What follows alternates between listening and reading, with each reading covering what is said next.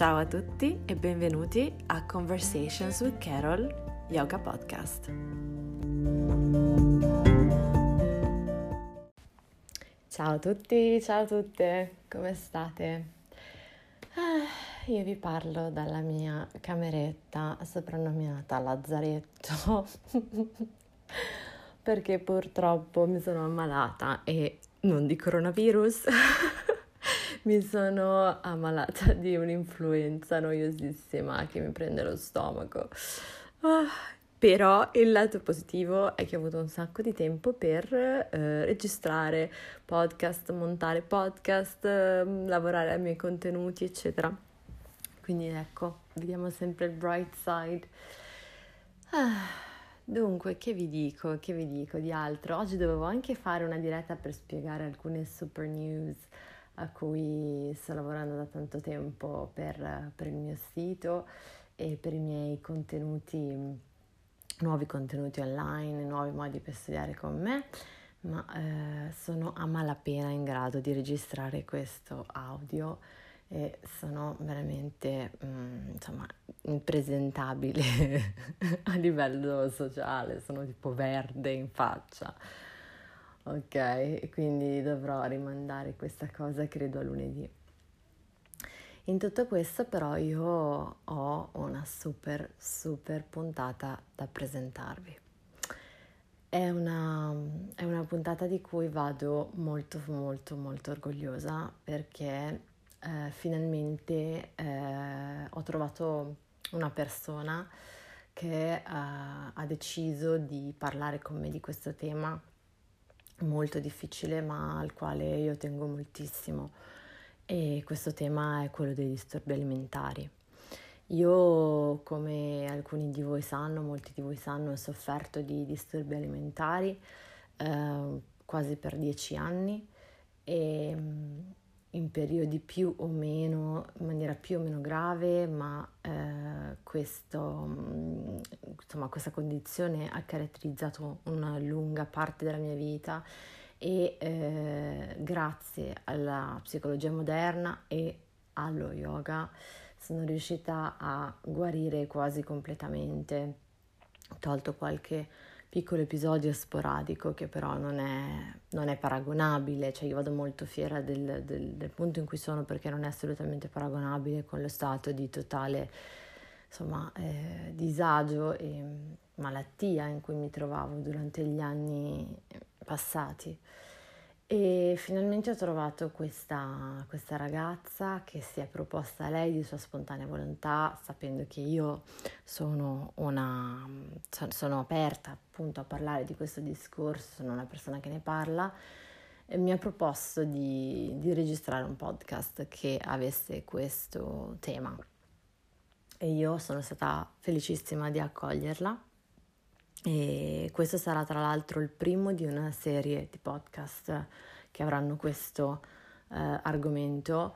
Eh, questa è stata una prima chiacchierata fra me e, e l'ospite di oggi, appunto, che è Irene, eh, ma non sarà l'ultima volta che parlerò di questo e ci sarà a breve un podcast, come ho già preannunciato, che verrà registrato con un medico uno psichiatra in formazione su, um, proprio su disturbi uh, di questo genere e, um, e quindi ecco, non sarà un episodio così sparso nel nulla, ma verrà poi contestualizzato e l'argomento verrà approfondito con il confronto, uh, tramite il confronto con uno specialista.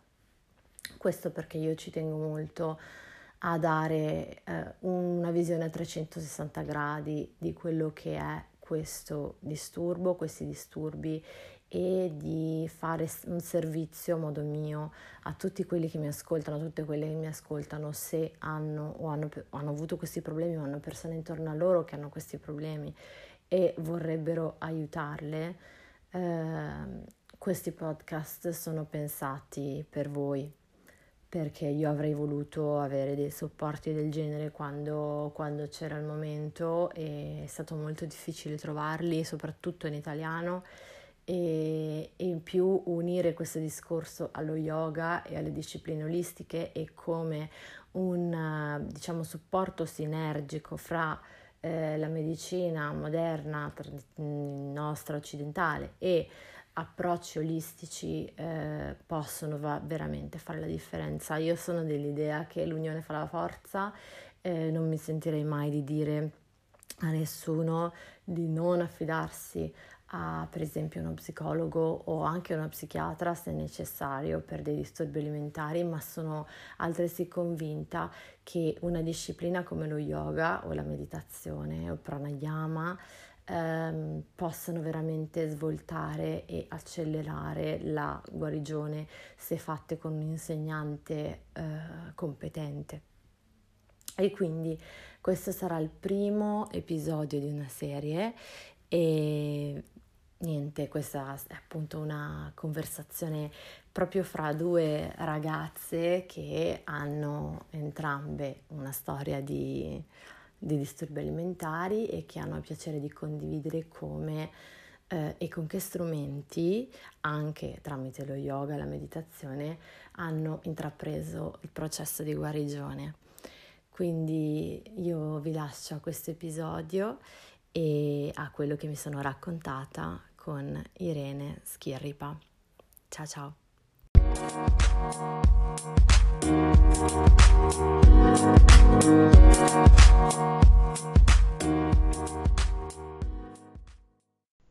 Eccoci.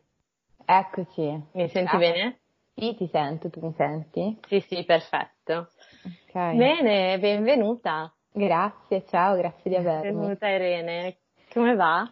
Bene, bene, tu siamo qua in una situazione un po' precaria, ma ci siamo. Siamo tutte e due me- mezze, io non del tutto, tu invece isolata, ah, ah, obbligata sì. a stare a casa. Sì, sì, sì, siamo abbastanza a Milano, c'è un po' di fobia ah. e quindi siamo a casa, sì. Dove abiti? Dove sei? In che zona? Proprio in centro? No, no, io sono a sud di Milano e praticamente piazza Abbiategrasso, quindi alla fine della metro verde, non so quanta dimestichezza sì, tu hai. Sì, ho presente, sì, sì, sì, perfetto. E niente, sì, quindi eh, studiando medicina ci hanno praticamente detto ragazzi basta, voi per un paio di settimane, per ora una, forse due, ecco. dovete stare a casa. Ecco, ecco. Eh, Ma state studiando da casa? Avete possibilità di fare lezioni digitali o niente, proprio pausa? Allora, Probabilmente, no, ora siamo comunque in pausa didattica perché abbiamo appena finito gli esami okay. e quindi in teoria le lezioni cominciano lunedì prossimo, ma mh, mm, mi sto sentendo con la segreteria studenti e probabilmente verranno posticipate, o meglio, verranno fatte le prime lezioni della prima settimana per via telematica, cioè mm. sull'e-learning, tutte queste cose sì. un po', no? e quindi da casa vedremo proveremo, vediamo. Speriamo di no, perché io mi sto annoiando un sacco. Eh beh, eh beh, cioè, certo. No, io un pochettino lavoro per la struttura privata dove lavoro, però è l'unica. Invece già tipo il centro universitario, assolutamente no. Eh beh, no, no, no, ma fate, cioè, è giusto così, è nel giusto. senso, è giusto. Sì, sì, sì, sì. Eh. Bene, è la prima volta che sei ospite di un podcast? Sì, sì, eh, sì, sì, sì, non, non, onore. Grazie, ma è il mio veramente. Eh, sì, no, non, lo, non l'ho mai fatto, quindi in realtà vediamo. Speriamo no, vedrai, vedrai. Io sono molto contenta di, di, averti perché, insomma, quando qualche settimana fa ho lanciato un po' questa possibilità ai miei ascoltatori di partecipare, quindi se ci fosse stato qualcuno che, eh, insomma, avesse avuto piacere di affrontare qualche argomento insieme a me, eh, l'ho fatto proprio per eh, vedere cosa sarebbe saltato fuori come proposte, no?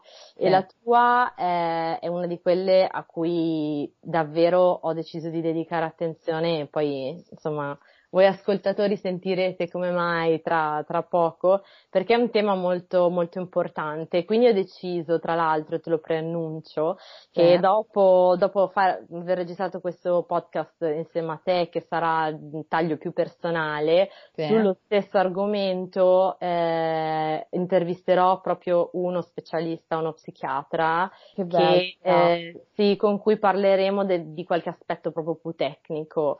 Uh, sì, perché è un tema secondo me che va proprio sviscerato, no? sia da un punto di vista più personale che, che anche medico eh, in modo un pochino più tecnico, proprio per dargli giust- il giusto spessore, la giusta importanza da tutti i punti di vista. Bravissima, sì, perché comunque va approcciata a 360 gradi. Io a questo punto chiudo la pagina Google che mi era aperta con le varie definizioni. ho pensato. No, vabbè, vabbè. Senso, se, c'è qualcosa, se, se c'è qualcosa poi che, che dobbiamo cercare, lo, lo, cerchiamo, ma avrà tutto il suo spazio dedicato per la parte. Secondo me è una, un'idea molto saggia la tua, perché è giusto che gli esperti parlino delle cose dal loro punto di vista e non siamo, nessuno è tuttologo secondo me. No, no. E nel, nell'epoca della tuttologia il fatto che tu ti sia comunque spesa per qualcuno che possa dare, no, possa incanalare e indirizzare tutti quanti mm-hmm. su una mhm. conversazione più eh, edotta ed educata della, della, della, della, cosa, penso sia molto umile da parte tua e anche molto grazie. giusto che si faccia. Grazie, grazie. Prego, figurati. Però appunto oggi mi interessa il tuo contributo e i miei ascoltatori sicuramente si sono già fatti un'idea leggendo il titolo di questo podcast. eh, però facciamo un po' un rewind, quindi mandiamo sì. indietro e, e, torniamo un attimo a te, eh, uh-huh. in, nel senso presentati un pochettino perché io eh, come sempre introduco l'ospite prima della sì. conversazione, sì. però avrei piacere di, di, sentire proprio da te eh, quello che voglia di raccontarci su, su di te il tuo percorso allora. e soprattutto la solita domanda che faccio a tutti, eh, come mai ti sei avvicinata al mondo dello yoga, della spiritualità, okay. della meditazione o insomma qualunque aspetto e qualunque, qualunque modo tu eh, ti sei avvicinata a questa pratica. Quindi ti lascio la parola. Io eh, sono una studentessa di medicina e farò 26 anni settimana prossima. Mm. E prima di iniziare medicina, che è quello che ho sempre voluto fare, tanto che c'è una foto a, a, a casa di mio papà eh, dove sono io piccolina col, col fonendo, no? quel robo che metti nelle orecchie che è ausculto le, le bambole eh, sì, però la mia, diciamo, la mia, la mia adolescenza e la mia late adolescenza, la parte finale, è stata molto tumultuosa. E mm. quindi io mi sono un po' ribellata a quello che mi sembrava un destino troppo rigido, che era quello del medico, uh-huh. perché magari il medico è legato a un solo posto, no? Dove uh-huh. è il, il, posto fisso per eccellenza della serie, no? Uh-huh. Mi ha spaventato un pochino quando ero più piccola, perché tra l'altro ed è diciamo venuto in concomitanza con lo sviluppo del mio disturbo alimentare. Mm. quindi io a 19 anni ho questo momento in cui mi perdo in generale, mm-hmm. che medicina è troppo complessa, ma mm. soprattutto emerge quella parte di me estremamente critica nei miei stessi confronti e mi guardo allo specchio e mi dico ma se tu non stai bene così con te stessa, okay. come potrai mai, avrai tempo, prenderti cura degli altri? Eh, e questo è, è l'ego. esatto. che ci che ci tira brutti, brutti scherzi. Brutti scherzi, sì. E quindi ho fatto questo anno e mezzo di Bocconi che non rimpiango perché mi ha fatto conoscere persone meravigliose, amici con cui ancora mi sento, a cui voglio un sacco, un sacco, un sacco di bene. Certo. E, però a un anno e mezzo dall'inizio della mia diciamo, esperienza universitaria c'era questo vuoto gigantesco dentro di me che non riuscivo a colmare perché io non mi sentivo a casa in mm. Bocconi e non soltanto perché ha la Bocconi così di là, di stereotipi a destra e a sinistra, mm, no, non c'è, nel senso almeno io sono stata fortunata e sono, mi sono circondata di persone belle, mm. ma perché non, non, non, riuscivo a, sai quando non riesci a vederti da qua a dieci anni, dici, beh. Sì, sì, sì, sì, che proprio non, non, sentivi che era la tua strada, non sentivi esatto, che era la tua esatto, vocazione non, non, non, mi riuscivo a vedere, non era quello che volevo fare, allora mi ricordo eh, Pasqua del 2015, torno a casa, salgo in macchina di mio papà che mi era venuto a prendere alla Mezzia Terme, che è, il, è l'aeroporto giù eh, calabrese, perché io sono calabrese, trasferitami a Milano nel 2013. Mm-hmm. Viene a di dove sei esattamente? di Locri, provincia di Reggio Calabria, la Ridente. Ah, ok, ok. Sì. E, um, entro in macchina, scoppio a piangere, mio padre mi guarda e mi fa, tu vuoi mollare la Bocconi per fare medicina? E io tipo, mamma, sono figlia di un veggente.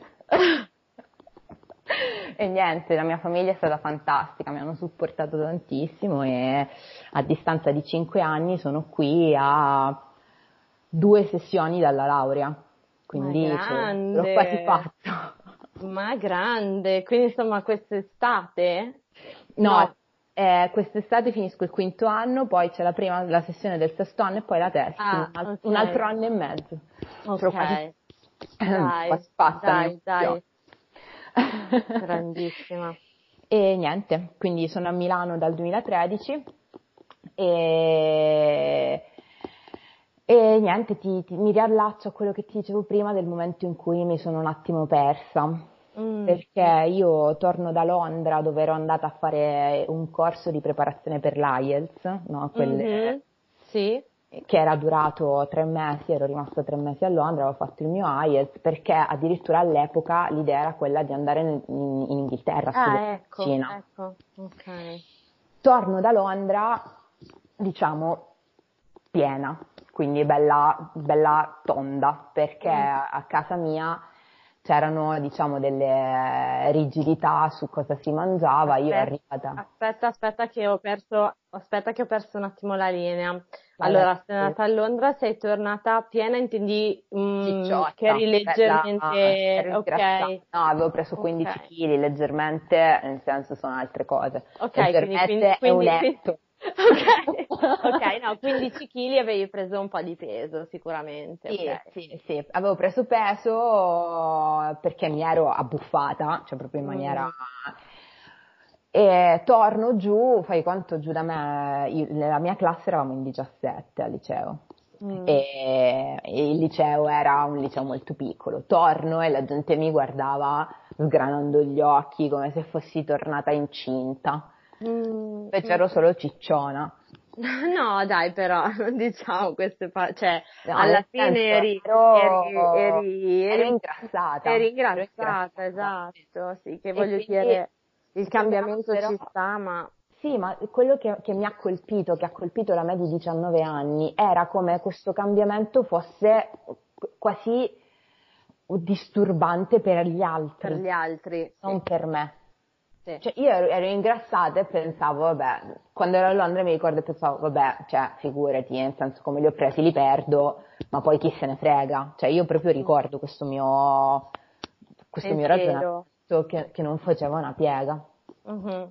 Torno, vedo queste facce, poi nel senso i, i ragazzi al liceo e alle, i, i ragazzi in generale, cioè per ragazzi uso il eh, neutro latino, non me ne sì. voglio non, non no, certo. le vocali alla fine. no, no, no, no, no, io guarda, sono così anch'io, io uso il neutro latino e chi vuole capire capisce. capisce. Io, sono, io sono una super femminista, ma voglio dire di parlare dicendo i ragazzi, ragazzi, cioè, i ragazzi. Anche, anche no. Anche no, sono d'accordo con te. Quindi i ragazzi in generale sono persone che non le mandano a dire le cose, quindi io che ero stata sempre piena, sempre diciamo rotonda, uh-huh. eh, quando ero piccolina mi sentivo dire delle cose tipo ah minchia c'hai le cosce di Zanetti, no. capitano dell'Inter, non so se cioè, quindi quando a una ragazza di 16 anni dice che ha la, la, coscia di Zanetti, il quadricipite di Zanetti, ti,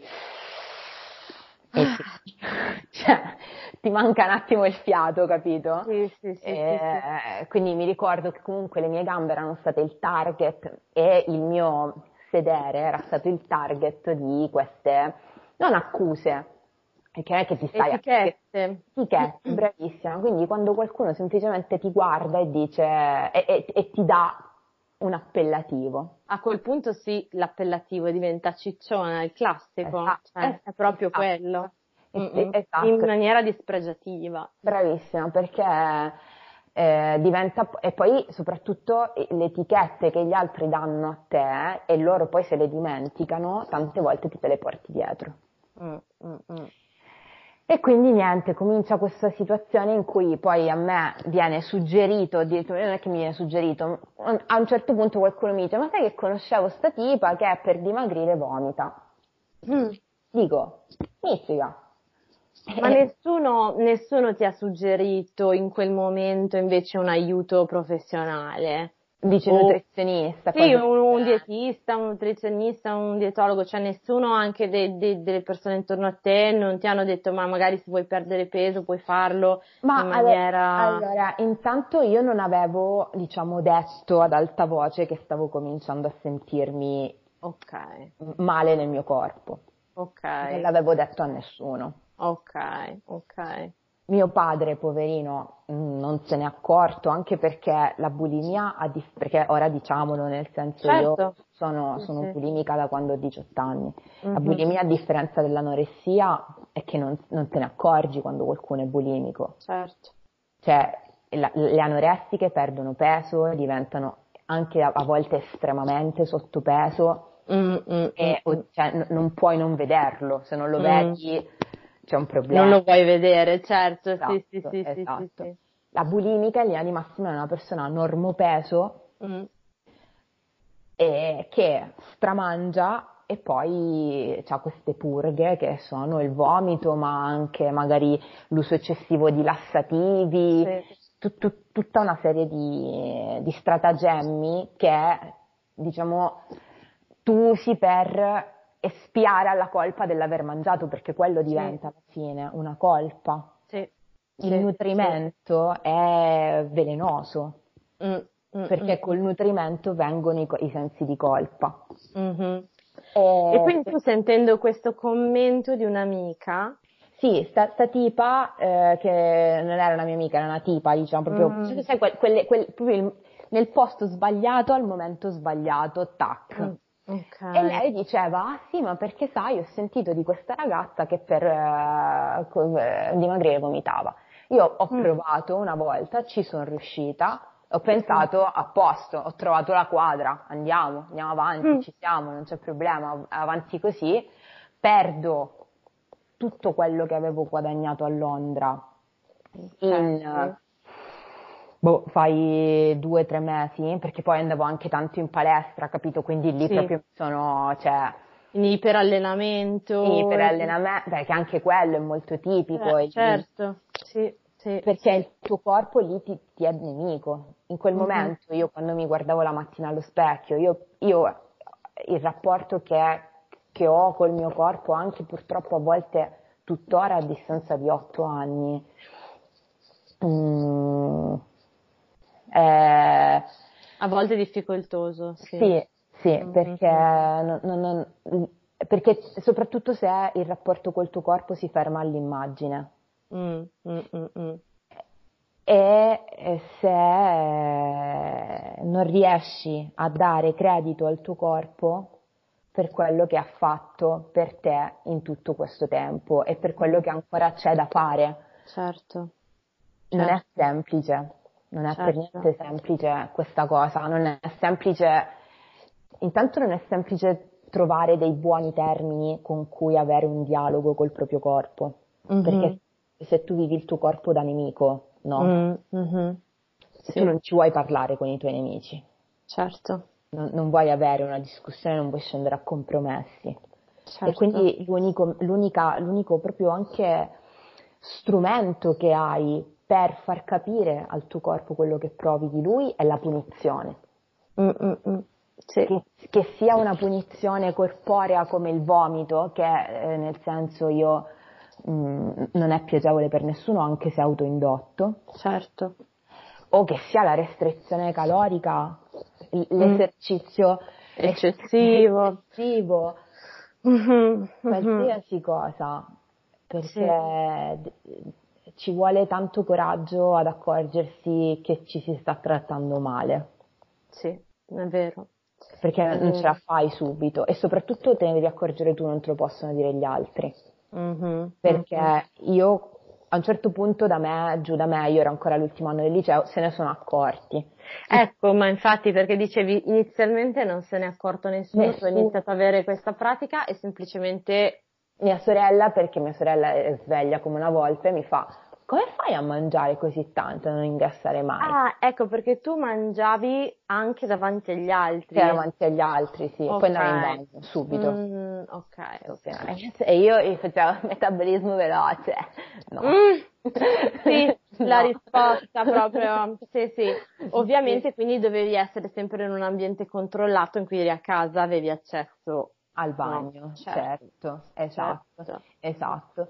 E niente, dato che io e mia sorella, io, mia sorella e mio papà, siamo, cioè questa è la mia famiglia, uh-huh. e giù da me, figurati, c'è sempre stata, fino a quando ne eravamo a casa, una figura domestica, mm. che la, la, nostra donna delle pulizie, ma che in realtà era proprio una sorta di tata, una persona a cui sì. ad oggi vogliamo un sacco di bene, a un certo punto se n'è accorta, no? Cioè banalmente pulendo. Mm, mm, e l'ha detto a mio papà.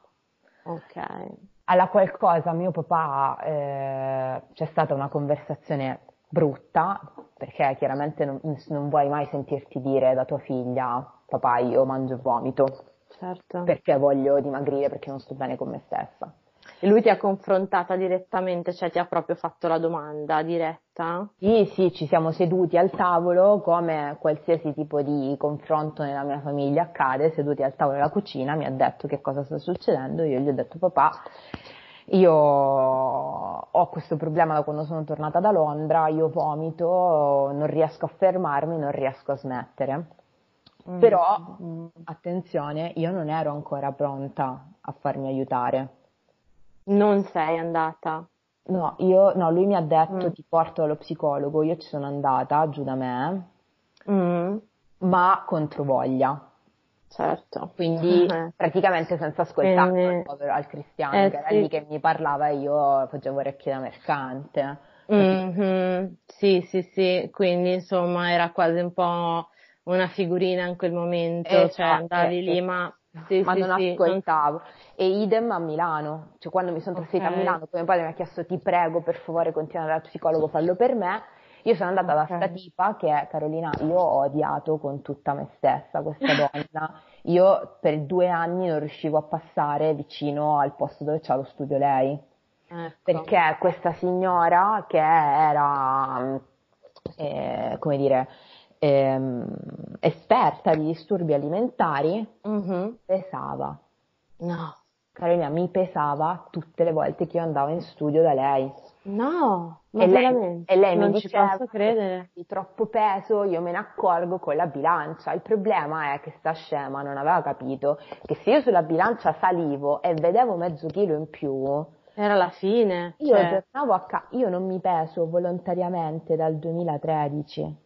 Mm, mm, mm, tranne questo intermezzo di questa simpatica signora che mi, che mi costringeva a pesarmi.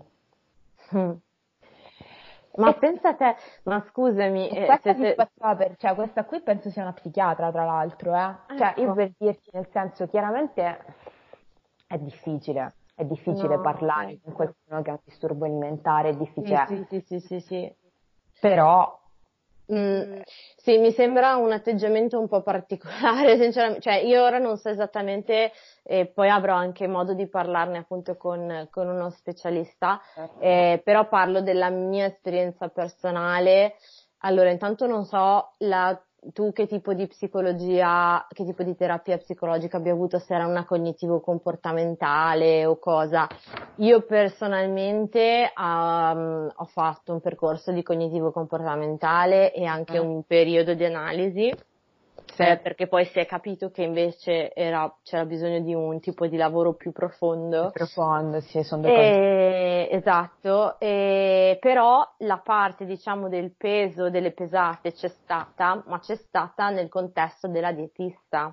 Quindi nel momento in cui ho dovuto per un periodo segu- essere seguita eh, da una dietista per, per, ripristinare un ordine. Il peso della... forma, certo. Esatto, e quindi a quel punto la pesata è stata necessaria, ma non nel contesto, nel contesto della, della psicoterapia, attenzione, eh, esatto. Eh. No, io da quella signora non ci sono più andata, a un certo punto ho detto a mio papà, papà senti, io veramente non ce la faccio più. Mm. E, ehm, e, poi ho smesso di fare terapia fino a quando non ho conosciuto il mio attuale ragazzo, che è una, una persona fantastica e con mm-hmm. tutti i pregi che ha, comunque la mia malattia, il mio disturbo alimentare lo mette ancora tanto in difficoltà. Non perché esiste, mm. attenzione, ma perché il cristiano poverino non sa come, tante volte non sa come interfacciarsi con me. Sì. Sì. Perché tra l'altro una persona con un disturbo alimentare, una persona con una dismorfia corporea importante, no? Mm-hmm. Che quando si guarda allo specchio e si guarda le cosce dopo mesi, mesi di dieta, Carolina, io tutte le ho fatte, ho fatto le diete. Sai cosa ho fatto una volta? Il lo, eh, juice detox. Oh signore, sì, ok. Allora, io te lo giuro, io poi tra l'altro sono una persona che da come si nota sul mio nome omen di Instagram, io ho sempre fame. E non mm. solo ho sempre fame, ma a me proprio piace mangiare. Cioè, se io non avessi un disturbo alimentare, cioè, a me il cibo piace. Mi mm, piace, mm, mi piace farlo, mi piace crearlo, mi piace accostare le cose. Io sono anche tanto brava a cucinare, da brava donna del sud. esatto. Lavorare anche a maglia comunque se vogliamo proprio scardinarli, anzi incardinarli tutti gli Incardi- stereotipi. Incardiniamo gli stereotipi esatto. e rompiamoli tutti. no. Io faccio, e... sono femminista e faccio l'uncinetto, è una cosa eh. cui vado molto bene. Tra l'altro è bellissimo, cioè io quando indosso la mia sciarpa la gente mi dice ma hai fatta tu? E io ah sì, sì. Cioè, è bellissimo. Esatto. Comunque, lui poi... molto il cibo, ma sappi che comunque non è, non è, tra l'altro, non è assolutamente un caso chi ha un disturbo alimentare spesso in realtà, prima di tutto, ha fame, e non è vero che non ha fame, che sia anoressico bulimico, eccetera, ha fame. Poi eh. come gestisce questa fame è tutto un altro discorso e da cosa provenga questa fame anche delle volte, no? Esatto. Però non è che la fame non, non l'abbiamo, quindi assolutamente. E, e, e, spesso c'è anche una parte di noi che adora il cibo e, Adoro, che, e che vorrebbe viverlo, tan- vorrebbe, vorrebbe tantissimo viverlo diversamente. Esatto, bravissima, perché tante volte, no, quando io poi creo da mangiare, soprattutto quando lo faccio per gli altri, a me piace cucinare per le altre persone, è, è proprio un, una, una, relazione di amore e odio, perché è mm-hmm. l'amore con cui lo cucino e poi l'odio con cui lo mangio. Sì, sì, sì. Sì. E, e, niente. E poi... quindi insomma il tuo ragazzo dicevi fa fatica per questo eh. motivo? Uh-huh. Fa fatica perché comunque io sono una poi estremamente permalosa. Cioè, mm. se, se, che ne so, magari lui si accorge che ho mangiato un pezzo in più di una cosa, non sa mai se dirmelo, se non dirmelo, perché se me lo dice poi magari mi triggera, ma se non me lo dice poi magari mi abbuffo. Mm. Cioè, io mi rendo conto compli- di quanto possa essere complicato sì. cioè, e di quanto delicato sia parlare e affrontare questo discorso con una persona che soffre. Perché, per esempio, no, in Italia in generale c'è questa cultura del cibo che secondo me tra l'altro è bellissima. Certo, bellissima. certo. Però quando una persona ha un disturbo alimentare e va a cena con altre persone. Eh. Che fai? Eh, che fai? Che fai? Perché non tu, cioè, capi, allora, nel senso, io ne parlo e i miei sì. amici lo, lo sanno tutti, però cioè, non è che tu ti, ti, siedi a cena e c'hai il cavaliere come quando sei, che ne so, in, una, in un simposio, ho scritto bulimica. Esatto. Capito? Non è, cioè, che, no, che, no, no. È una cosa silenziosa e di cui tra l'altro soffrono eh, quasi due milioni e mezzo di italiani, due milioni e mezzo, cioè non stiamo parlando di numerini, quindi pensa a quante persone abbiamo intorno che magari non lo sappiamo. Ma comunque, eh, nel senso, in generale, la, il, disturbo, il disturbo pulimico, i disturbi, i disturbi alimentari sono una cosa vecchia come secondo me eh, la società e l'opulenza, capito? Sì. Di sicuro non è un disturbo dei poveri. Mm-mm. Certo. Non voglio dire di sicuro, mi rimangio il di sicuro, però... No, no, no, però insomma questo è anche, avevo letto uno studio comunque, è, cioè intanto c'è una netta, netta discrepanza fra l'emergenza di questi disturbi fra il cosiddetto mondo più ricco, insomma, perché comunque ti permette anche di sfogare un disturbo in questo canale, perché in altre situazioni non ne sarebbe possibile. Il cibo è razionato, magari. Esatto, esatto. Eh.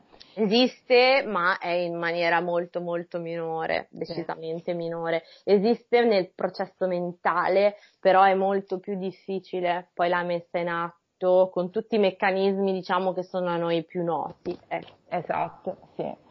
E quindi niente, in realtà il mio ragazzo, cioè tramite lui ho capito che dovevo ancora lavorare su questa cosa uh-huh. e io sono attualmente, sto facendo una, mm, una, psicoterapia con uno psicoterapeuta, quindi una cosa analitica, profonda, di- difficile, difficile tanto perché uh-huh. io sono vittima della cultura macista, per me il dover, il, l'aver dovuto chiedere aiuto è stato estremamente difficile. Mm, mm, mm. Quindi mm, ti senti insomma soffocata in qualche maniera, ora non voglio andare a approfondire il discorso, però diciamo senti la pressione del patriarcato in qualche modo? No, nel senso io ho, eh, da quando sono piccolina ho dovuto sempre fare tutto quanto io. Non, okay. non, non, riuscivo a sopportare l'idea del non, non, lo puoi fare perché è troppo. Non puoi alzare questo sacco di mangime del cane perché è troppo pesante. Allora io sì, sì, esatto, esatto. Patriarcato, machismo. Capito? Non intendevo tuo padre nello specifico, intendevo no, la società patriarcale macista. Sì, sì, io sì. sono sempre stato un maschiaccio, io magari ogni tanto dico anche un, un po' troppe parolacce, infatti, infatti benvenuta nel club. Nel club, infatti. eh, e quindi per me chiedere aiuto allo psicologo è stata una missione di debolezza che è, mm, per me è stata molto molto difficile. Mm-hmm. Ho fatto fatica ad ammettere di avere avuto bisogno di una mano, sì. perché io devo farcela da sola, perché in generale è, è sempre difficile eh, diciamo, emergere come la persona che ce la fa. È ancora più difficile se sei una ragazza, è ancora più difficile a Milano se vieni da giù. Sì. Eh, e io che stavo lottando con le, le unghie e con i denti per mantenere il mio stato di persona indipendente, mi sono vista privata di questo. Mm. Sì, mi sono vista catapultata in un mondo in cui da sola non ce la facevo. Sì sì. e ho dovuto ammettere la debolezza. Sì, e sì, ammettere la debolezza non è facile. Mm, mm, mm. Ma io vedo molto di me nel tuo racconto, nel senso che poi questi racconti spesso hanno un po' un filo conduttore, no? Comune nel senso, poi io ora non ti chiedo e non è questa la sede, non, non, non interessa necessariamente, no? Ma ci sono sempre delle cause profonde, profonde del perché poi una cosa sfocia in una direzione specifica e quella la lasciamo perdere perché sono totalmente affari tuoi. Poi c'è sempre la situazione trigger, no? Che nel tuo caso è stato il bullismo e questo suggerimento del così. Sì, detto questa... in maniera estremamente superficiale. Esatto, e poi tutta la catena che segue di solito è costellata di queste sensazioni che tu dici di shame, no? di, di sentirsi in qualche modo uh, inferiori, incapaci, di vergognarsi, di nascondersi, di uh, non sapere come gestire questo lato, di sentirsi sdoppiati appunto sia col rapporto col cibo che col rapporto sociale. Quindi insomma ci sono tante cose che poi vanno a riempire il quadro e, sì. la, co- e la cosa più dura è cosa fare con le persone intorno a noi, quindi gli affetti. Esatto cosa so. fare con la società che ci circonda, ci proteggersi. E, e, e, proteggersi non è facile perché ci vogliono, c'è il mio ragazzo che dice sempre che dobbiamo montare gli anticorpi, però questi anticorpi no, lui, di cui lui parla sono difficilissimi perché intanto siamo bombardati costantemente da quest'idea di perfezione che non è soltanto una perfezione corporea ma una, una perfezione dell'individuo come entità a 360 gradi, perché ognuno ne ha da dire su chi è la persona perfetta, cosa fa, cosa dice, cosa mm. eh, mangia, cosa eh, predica, cosa ascolta e come si comporta. Mm-hmm.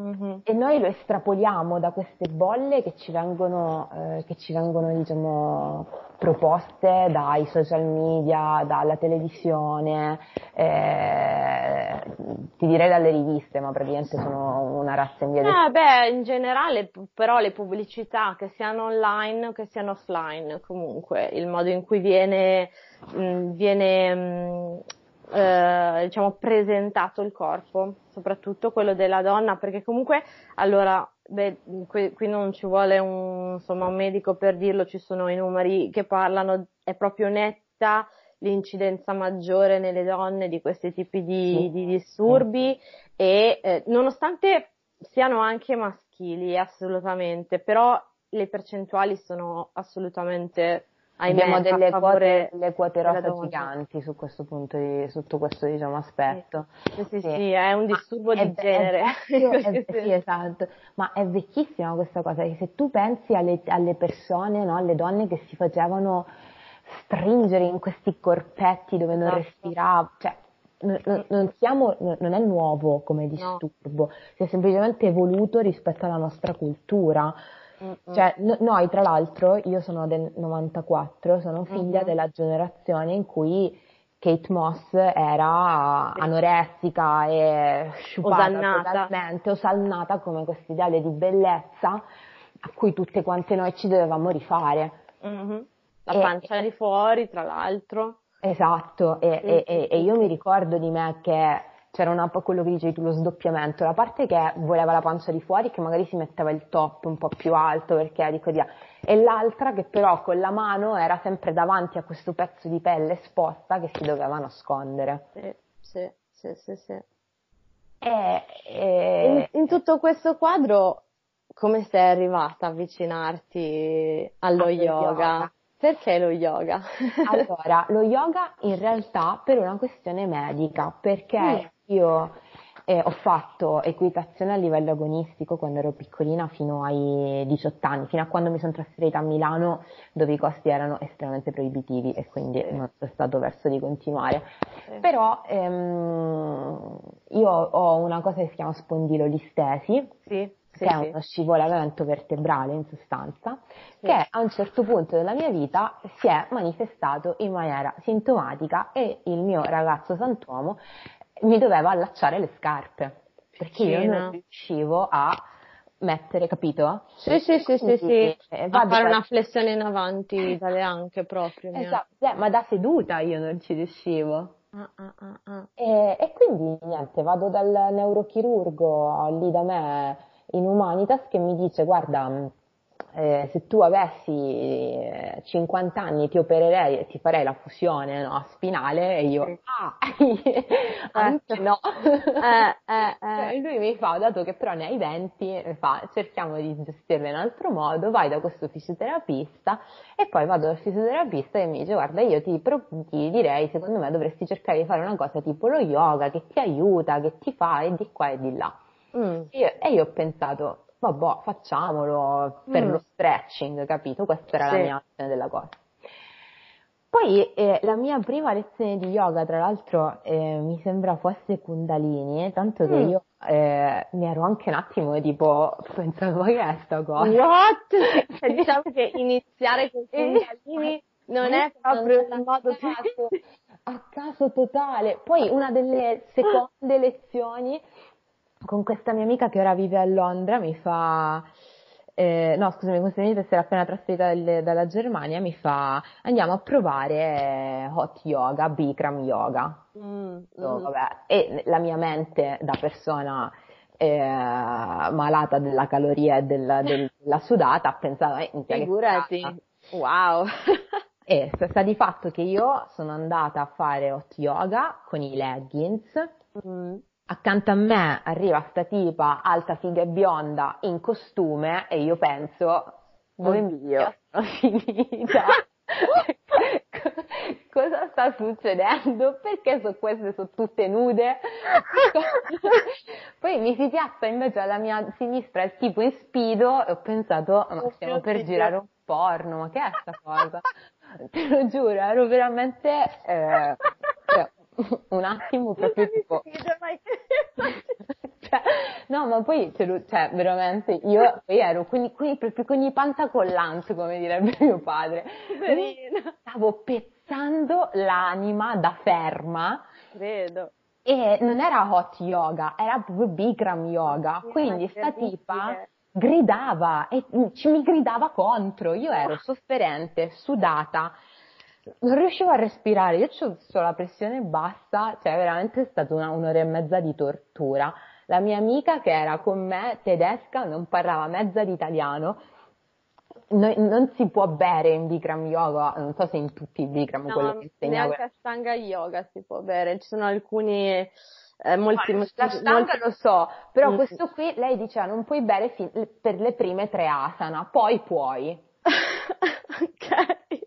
Ah no, ma anche perché onestamente, cioè, se non bevi, secondo me proprio muori nel senso di shock io non, ehm, no, adesso non mi ricordo quante, quanto, quanti respiri vanno tenute le posizioni in Bikram. Ma che cazzo ne so, senti, ascoltami, io ho fatto quella volta e non sono mai più tornata, perché quella poi gridava, perché poi, poi capito, cioè, ti diceva lezione multilivello, non è vero, c'era lezione no. multilivello, ma se non ci arrivavi era con insulti, cioè, quindi era una cosa, io mi ricordo che c'è una posizione in cui intanto il dancer, no?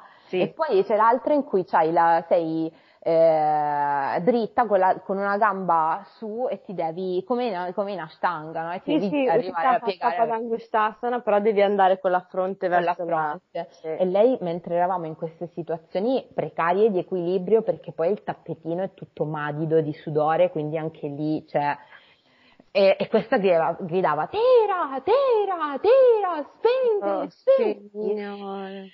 E io ti giuro sono uscita da lì, che ho guardato la mia amica e ho detto eh, io lo so che ho speso i soldi per le prossime tre lezioni, ma io non ci vengo mai più. No, no, no. E eh. quindi e Ma lei ha continuato? due esperienze mi hanno, mi hanno, terrorizzata. Poi invece mi sono avvicinata al Vignasa, ora mm. pratico anche Ashtanga in una scuola a Milano che si chiama okay. Milano Yoga Space, che è un posto sì? bellissimo. Lo conosci? Sì, sì, sì, sì. sì. Eh, dove vado, cioè, dove faccio anche un po' di ata con Celeste. Celeste, sì, sì. E, e niente, e all'inizio quindi all'inizio situazione abbastanza, diciamo, traumatica, ma anche per colpa mia che non mi ero informata, onestamente sono andata così alla sarà tutto stretching, mm. invece sono stata punita dal karma per la mia disinformazione. E, okay. e, niente, e poi ho iniziato piano piano, soprattutto con corsi online, perché mm. per me andare in palestra a fare cose sulle quali non mi sento sicura, soprattutto questo un paio di anni fa, mi metteva molto in difficoltà. Sì, proprio poi magari capito l'ansia del gruppo, diciamo. Esatto, poi magari fai la forward fold e ci sono i forward uh, rotolini. Ok, quindi tu pensavi a questo, eh, esatto. io ero anche mo- molto eh, self-conscious. Sì, quindi, del corpo, quindi proprio non stavi bene. No, no, no, cioè non, non, riuscivo, cioè a me l'idea che magari piegandomi in avanti piuttosto che facendo un inarco che si vedessero i rotolini era una cosa del tipo io non posso mostrarmi al mondo così mm, perfetta. Mm, mm, mm, mm. ok. Però poi ho iniziato a praticare, praticavo tutti i giorni all'inizio per un'ossessione, perché, capito, sostituisci un'ossessione con un'altra, quindi sì. all'inizio era un'ossessione. Sì, Poi piano piano ci sono state delle frasi dette da alcuni mh, maestri anche online uh-huh. eh, che mi hanno un attimo fatta pensare. Una uh-huh. frase che a me piace tanto e che Sento molti dire e ne sono contenta è quando ti chiedono di ringraziare il tuo corpo per averti portata fino a quel momento che sì. può essere l'inizio e la fine della pratica, ma quindi il corpo che è come una sorta di vascello trasporta sì, sì. la tua persona intera, integra, mm-hmm. verso qualcosa che tu stai facendo per te stesso certo. ma nella totalità di te stesso, non è più devo fare 100 squat perché così scompaiono le culotte de cheval. No, no, certo, sei no. tu completa. Sei tu con te stesso ed è per questo che a me piace anche tanto praticare a casa. Fai conto che io non, non pra- cioè l'unica sequenza che io faccio da sola è quando pratico Mysore a casa. Uh-huh, uh-huh, uh-huh. O magari quando mi voglio strecciare mi invento una sequenza yin. Sì. Sì. No. Io sono... Però, eh, però col video lo fai, scusa se ti interrompo sì, quindi sì, adesso. Sì, sì, mm. sì. Però io per esempio sono dell'idea che mh, mm, una cosa è giusto che la si impari, no? Da persone che sono competenti. Certo. E quindi io, a me piace quando sono da, ca- da casa da sola e faccio lezione, video su varie piattaforme, eh, ma anche YouTube, cose del genere, è, è, è come se io potessi bere tutta la, la, la, tutta la conoscenza che mi stanno tras- trasmettendo e alla fine della lezione fossi sazia. Sì, sì. Che è una sensazione che io non provo spesso. Eh, che tra l'altro l'uso di queste parole non è a caso, immagino. Non è casuale, esatto. Esatto. esatto. Quindi io mi sento che lo yoga a, a me dà una sazietà fisica e mentale sì. che mi permette durante il resto della giornata, e questo succede soprattutto se pratico la mattina, che è una cosa che mi fa impazzire di gioia, sì. ehm, riesco ad essere sazia tutta la giornata, capito? Sono come se fossi riuscita a trovare un compromesso tra il mio corpo e la mia mente mm-hmm. in una sorta di eh, unione protre- protettrice della mm. mia persona. Mm. E, sì. e, e, e, sì. e questo. Ti capisco tanto. Ti capisco tanto, ti capisco davvero tanto perché mh, mm, non, tu lo sai, credo, i miei ascoltatori, forse alcuni sì, alcuni no. Però diciamo che io ho iniziato a praticare yoga principalmente per questo motivo, cioè avevo avuto qualche piccolo contatto qui e là, però il vero motivo per cui io mi sono poi avvicinata seriamente alla pratica uh-huh. è quello curativo di questa, di, del mio disturbo alimentare e, eh, e, e, e mi ha cambiato la vita, cioè a me lo yoga ha salvato la vita e con questo non voglio dire che la psicoterapia non sia servita perché non è assolutamente così, anzi No, però sono additivi per... al massimo come cose, non... Esatto, esatto, però lo yoga mi ha fatto fare quello, quel salto di qualità mm-hmm. proprio grazie a quello che dici tu. Quindi intanto le intenzioni e quello che ci sta sotto, quindi tutti i valori, l'etica che ci sta di sotto, eh, la non violenza, il fatto di nutrire, onorare il corpo, eh, il fatto di riconoscere il corpo come un tutt'uno e non solo fatto di carne, no? ma di tante cose, di riconoscere che all'interno del corpo vanno ad annidarsi le emozioni più o meno belle, e le, le energie e quant'altro, mi ha aperto completamente un mondo di guarigione e di comprendere anche la mia malattia completamente diverso. Sì. E quindi il fatto che io potessi nutrirmi anche in questo modo e ascoltarmi in un modo che era completamente nuovo e con infinite possibilità.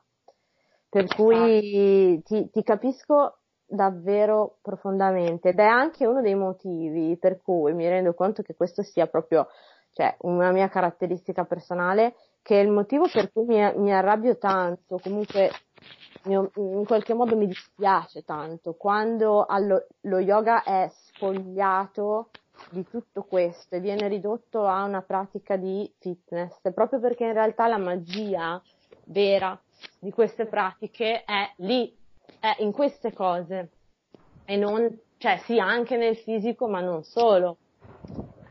Ma anche perché, per esempio, c'è modo e modo di intendere il fisico e la fisicità, no? Perché tu la puoi intendere come quello, l'immagine.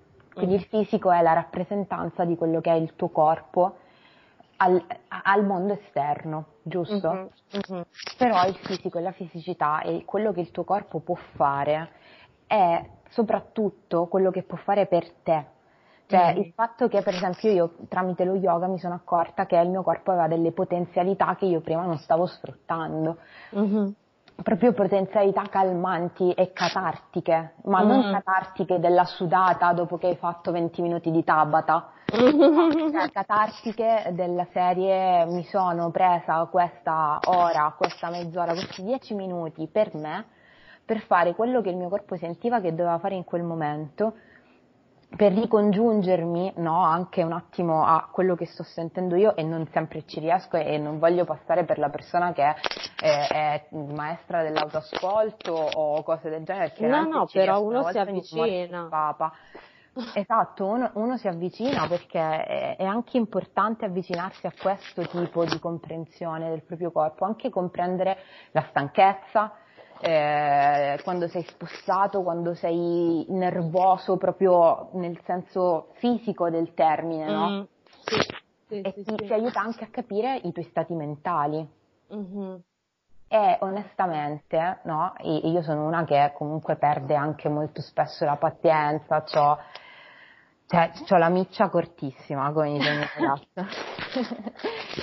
ragazzo. e si è allungata un pochino, non è diventata mm-hmm. chilometrica, ma si è allungata un pochino da quando faccio yoga ed è anche il motivo che mi ha spinto a trasmettere un pochino lo yoga nella mia università, perché mm. io vedevo tutti i miei colleghi, tutti, da me in Calabria c'è un termine, si dice spanati, hai presente quando prendi eh, una fibra e la tiri da tutte le parti e le maglie cominciano ad allentarsi? Sì, sì. Ecco, immaginati quella, quella texture però addosso a una persona. Quindi quando sì, sono... Sì. Oh, che tirati proprio. Sì sì sì, sì, sì, sì, E io vedevo questa cosa che stava succedendo ai miei colleghi e mm-hmm. ho pensato, la mia università è un'università estremamente, cioè richiede tanto sforzo, tanto tempo e via dicendo. Mm-hmm. Perché non portare lo yoga in università? Perché noi tra l'altro poi siamo a Rozzano, nella ridente Rozzano, che è un paesino a sud di Milano, eh, sì. dove ci si arriva comunque con cioè è travagliato il sì. percorso. Sì, sì. E, e io chiedevo, facevo, ma perché non fai yoga? Eh, sai, finiamo tardi, non ho tempo, arrivare a lezione, iniziano, bla bla. Io ho pensato, va bene, se Mometto non va alla montagna, portiamo la montagna da Mometto. Allora ho contattato questa ragazza, questa persona fantastica che è amica del, del mio ragazzo e che aveva appena fatto un teacher training e quindi mi aveva detto era stata molto diciamo, onesta con me, mi aveva detto io voglio cominciare ad insegnare, mi piace condividere tutte queste cose qua e, e gli ho detto vabbè proviamoci. Mm-hmm. Abbiamo avuto una sessantina di adesioni. Ammazza! No, guarda, io sono riuscita, ora il progetto è iniziato a ottobre, siamo un gruppo di, fai una quarantina di persone.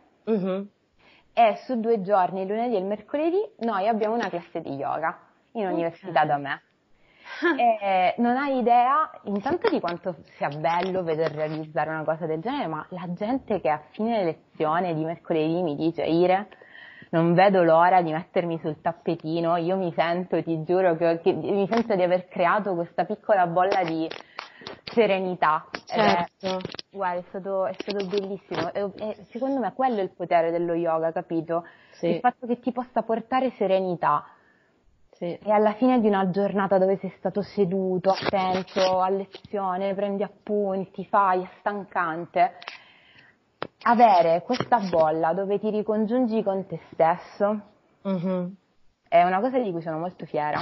Certo, Eh, ma fai bene, è giusto. È eh. bellissimo quello che stai facendo, perché comunque intanto trovo che sia un modo anche te per esprimerti e per ehm, lasciare spazio a questa parte bella che stai costruendo, che hai costruito, vederla fiorire e condividerla con gli altri. E poi perché veramente fa bene a tutti poter avere questa opportunità, soprattutto perché lo yoga, anche se a noi piace sempre pensare che sia alla portata di tutti, no? Non hai bisogno di niente per praticare, basta un tappetino, basta un cuscino, sederti a meditare, eccetera, no? In realtà, se io voglio andare a studiare yoga con un insegnante dal vivo, è una delle cose più costose e poco accessibili che ci siano, cioè lo yoga in Occidente sta diventando molto caro e molto difficile in realtà accedere. Forse per ricchi, cioè alla Eh, per ricchi. del, del golf, è una cosa folle. Sì, sì, sì, assolutamente. E quindi, che poi in realtà, mh, cioè, pe- io te lo dico da insegnante, non è facile per niente ehm, guadagnarsi da vivere da insegnante perché spesso non ti viene riconosciuto quello che è giusto, no? Perché cosa succede? Che ci sono questi grandi centri anche a volte che sono talmente belli, talmente fighi che sembrano delle mega spa, delle, eh, che ti pagano invece che come un Ah, professionista, come se tu fossi eh, una persona non qualificata. E loro invece magari ci guadagnano molto, molto di più sull'abbonamento, su quello, su quell'altro, sul leggings che vendono, su, eh, non lo so, io, mh, i workshop, i questo e quella. Quindi loro hanno tutto un modo diverso di gestire i grandi centri.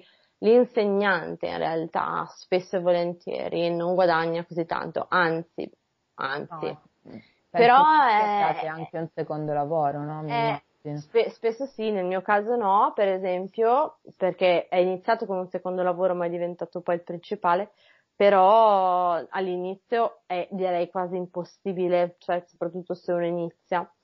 Ehm, però anche, è caro, quindi in un certo senso sia dalla nostra parte che dalla parte di chi vuole praticare, Sì, perché sì. comunque è, è inaccessibile. Sì, ma per- io è anche per quello che ho iniziato a praticare da casa, io non avevo i soldi. Mm, mm. Cioè, quindi mi conveniva farmi l'abbonamento su una di quelle piattaforme dove c'è l'app nella speranza di non farmi mai male.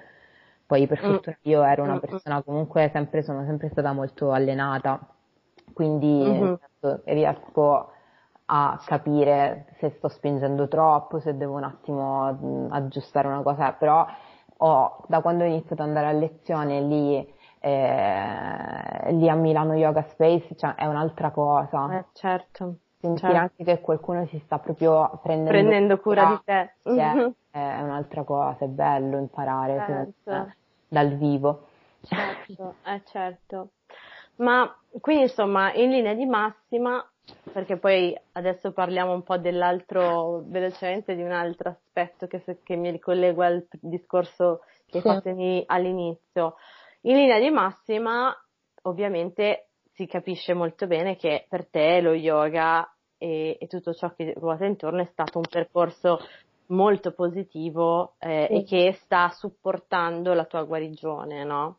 Sì, sì, sì. Ehm, da quello che ho capito, poi dimmi se No, no, se sbaglio. decisamente. Io tramite lo yoga è quello che secondo me è stata la chiave, cioè deve essere la chiave di lettura di questa cosa, è che lo yoga mi ha fatto capire i, i miei limiti e che dovevo chiedere aiuto. Mm, mm, E mm. quindi poi affiancato anche al mio psicoterapeuta, i vantaggi sono sicuramente accresciuti, ma secondo me il primo e grande vantaggio è stata proprio questa parte di devi essere un pochino più umile, Irene, devi un attimo renderti conto che da sola non ce la sta. stai facendo. Esatto, che ci E- sta a chiedere aiuto, che non vuol dire non essere interi, non vuol dire essere degli sfigati, tutte No, queste... è che la debolezza, o meglio, l'ammissione di debolezza non è una colpa, cioè Mm, anzi è un pregio in alcune cose. Io mm, cioè, mm, mi rendo conto anche per, un- per il mio futuro, no, come, come- come medico, quando tu sai di non sapere una cosa o sai di aver bisogno di una mano, Mhm. devi chiederla perché il superuomo è una cosa che può esistere soltanto sui, sui libri, capito? Mm, mm, mm. Non è Esatto. vero che siamo, non è vero che siamo capaci di gestire tutto, non è vero che siamo eh, imbattibili. Mhm. E, e- e prima ci si accorge della vulnerabilità, Mhm. prima si riesce ad essere più capaci anche poi nelle cose che veramente si sanno e si padroneggiano. Sì, Perché sì, sì. quando, quando sai quando metterti in dubbio, sai anche Mhm. quando prenderti sul serio. Esatto, perché secondo me, infatti, cioè, il messaggio che io cerco sempre di dare è sì, puoi fare tutto perché siamo capaci di cose incredibili, ma fare cose incredibili non significa non chiedere aiuto, non sbagliare, non commettere errori mentre vai in quella direzione, essere perfetti, cioè tutte queste cose sono un altro, un'altra, tut- sono tutto un altro piano, cioè noi siamo veramente in grado di fare cose magiche con la nostra mente, col nostro corpo, con le nostre capacità, cioè davvero, però questo non vuol dire che tutto il percorso, ok, debba essere solo di successo, solo di good vibes, solo di cose belle, no? Perché questo è un grande, grande problema, secondo me. Cioè la Sì, cultura, la cultura dei good vibes, no? Sì, sì, abbiamo aspettative altissime nel nostro futuro, eh. Cioè, io non so se tu ti, ti rendi conto, ma noi siamo, siamo in generale una generazione di persone che ha aspettative che ogni tanto se tu ti fermi e, e le guardi negli occhi Mhm. sono, invali- cioè, sono, sono troppo grandi. Mhm. Secondo me, cioè, è giusto sognare in grande. Me- io penso che sognare in grande sia, sia corretto, ma sempre dicendo, ok, io ci provo, ma non devo rimanere attaccato al fatto che se non riesco vuol dire che sono un fallimento. Esatto, e questa è la differenza tra sogno e aspettativa, capito? Esatto. Cioè, se, se- se tu ti attacchi all'aspettativa, poi, perché non sarà mai eff- effettivamente al 100% come te lo sei aspettato. Se Esatto, tu invece credi nel sogno è un'altra cosa, esatto. è, è- è- è proprio anche un altro modo di approcciare le cose che, che- che- che- che ti vengono, che ti capitano, che ti succedono. Mhm. Mhm.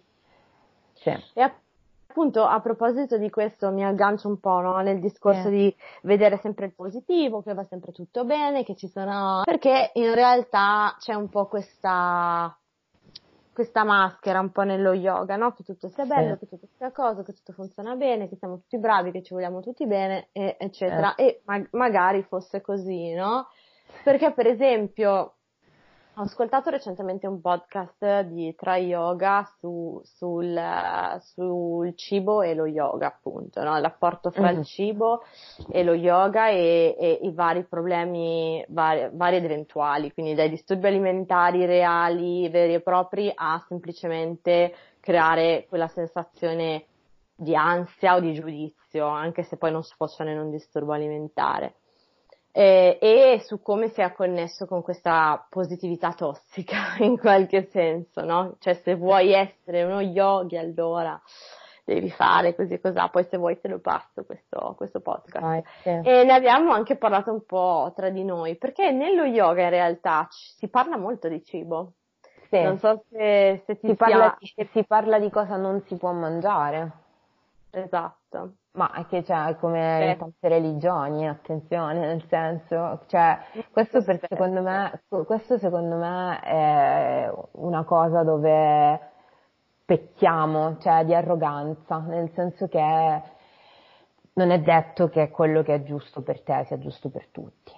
Mm, mm, mm, e, e, non, e, non, è neanche giusto quando si è in una posizione di mm, potere morale più che potere esecutivo. No, no, è morale spirituale, certo. Esatto, quando si è in quella posizione eh, dire eh, eh, se non, se anzi se commetti l'azione, perché quindi è un'azione positiva, quindi c'è una, c'è una parte volitiva, c'è una parte che attivamente compie qualcosa, no? Uh-huh. Se mangi eh, la carne o se mangi derivati animali, allora sei, che cavolo ne so, non sei degno di essere eh, un praticante, sì, un sì. praticante. Cioè, però è quello che è, cioè, poi non si può, non si possono contemperare, cioè non si può volere la, la, la botte piena e la moglie ubriaca. Mm-mm. Nel senso che non si può dire una cosa del genere, imporre una cosa del genere e poi magari criticare altri tipi di movimenti religiosi o non che mm. impongono mm. anche loro altre cose, perché, che ne so, i dogmi cristiani possono essere visti a, a pari merito, capito? Mm-hmm. E, quindi, e, quindi, e, quindi, a quel punto c'è o si pratica l'accettazione, mm-hmm. o però non, non, non, cioè non, si dice di essere persone mm-hmm. che la praticano, perché è Infatti, una il praticare, non è un, il predicare non è praticare, sono due cose. Brava, brava, esatto, esatto. Cioè, secondo me, per esempio, per quanto riguarda lo yoga, no? Sicuramente c'è una componente di storia, tradizione e di filosofia legata al non nutrirsi di animali, ad esempio, no? Eh. E quindi un inse- e questo è, è un dato di fatto, cioè è così, no?